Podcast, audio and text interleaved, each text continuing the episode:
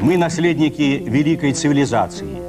И сейчас от всех и каждого зависит, чтобы она возродилась к новой, современной и достойной жизни. Sovyetler Birliği'nin dağıldığı günlerde çok sayıda devlet bağımsızlığını kazanmışsa da özellikle de Orta Asya ve Kafkasya'da bağımsızlığını ilan eden devletler büyük bir çekingenlik içerisindeydiler. Post-Sovyet Cumhuriyetlere egemen olan düşünce Moskova'daki karar alıcıların kendilerinin sadakatini test ettiği yönündeydi. Мы должны строить новую Россию. Rusların bu devletlerin bağımsızlıklarına izin vermesi kendilerinin de beklemediği bir durumdu ve inanamıyorlardı. Üstelik bağımsızlıklarını kazanan devletlerin devlet deneyimlerinin olmaması güvenliklerini nasıl teşkil edecekleri sorusunu da gündeme getiriyordu. Kolektif Güvenlik Anlaşması örgütü de böylesi bir atmosferde ortaya çıktı.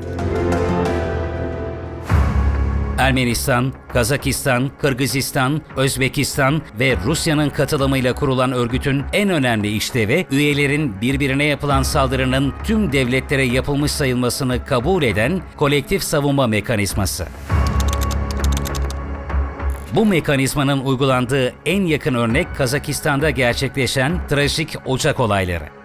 2022 yılının Ocak ayındaki ayaklanmada Kazakistan Kolektif Güvenlik Anlaşması örgütü görev gücünün oluşturularak isyanın bastırılmasına yardım etmesi talebinde bulundu ve bu üye devletler de bu çağrıya iştirak etti.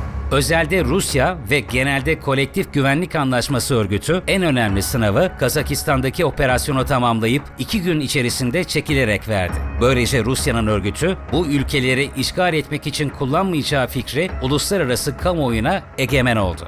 Kuşkusuz Rusya, Soğuk Savaş sonrasında kurulan Kolektif Güvenlik Anlaşması Örgütü, Bağımsız Devletler Topluluğu ve Avrasya Ekonomik Birliği gibi örgütlere post-Sovyet alandaki nüfusunu sürdürecek bir araç olarak görüyor.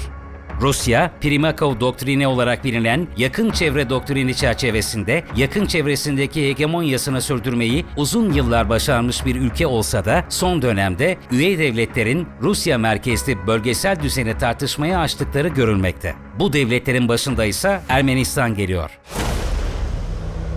Erivan yönetimi özellikle de Kazakistan'ın talebiyle harekete geçen örgütün 2. Karabağ Savaşı'nda Ermenistan'ın çağrısına yanıt vermemesinden rahatsız. Peki 2. Karabağ Savaşı'nda Kolektif Güvenlik Anlaşması örgütünü göreve çağıran Ermenistan kırgınlığında haklı mı? Yoksa örgüt üyesi devletler kolektif savunma mekanizmasını harekete geçirmeyerek doğru olanı mı yapmıştı?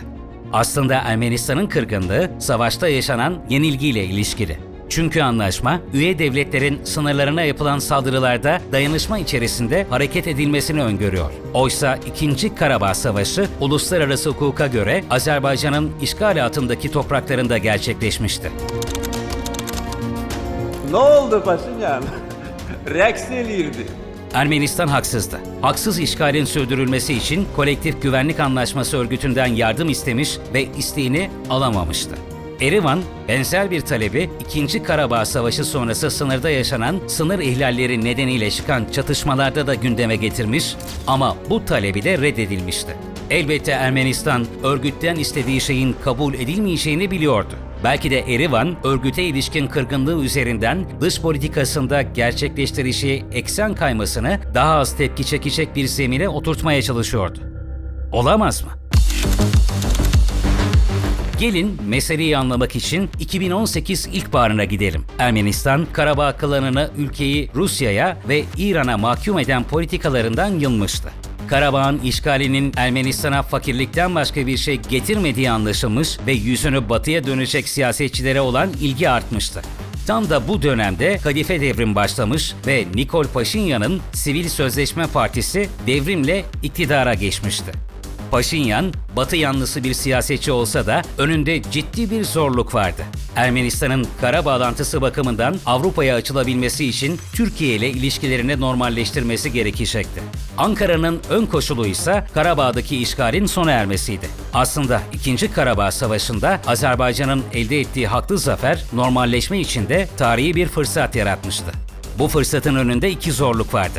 Karabağ klanı ve diaspora Ermenileri. Paşinyan ülkesini Rusya'dan uzaklaştırmak istiyor, bu ortamda kılan toplumsal hareketleri yönlendirerek Ermeni lider üzerinde baskı kurmaya çalışıyordu.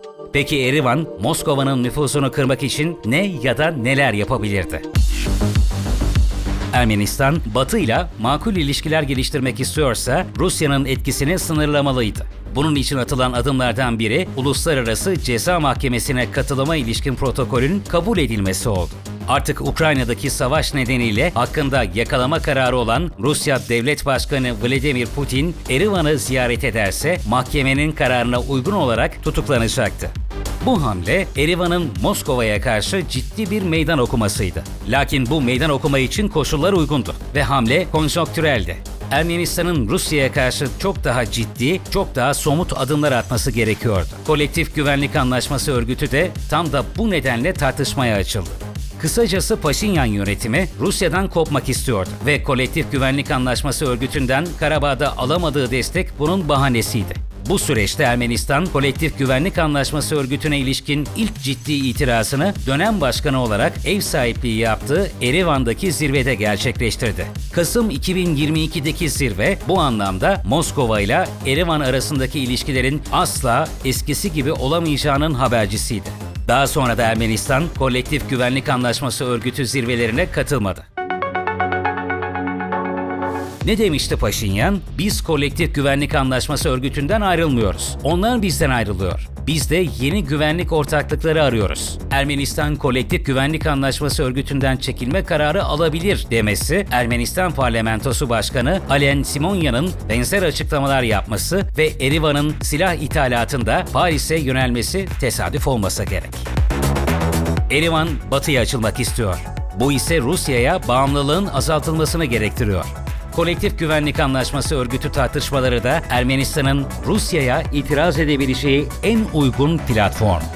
We are determined to conduct an active and fruitful cooperation with the European Union in all areas of mutual interest.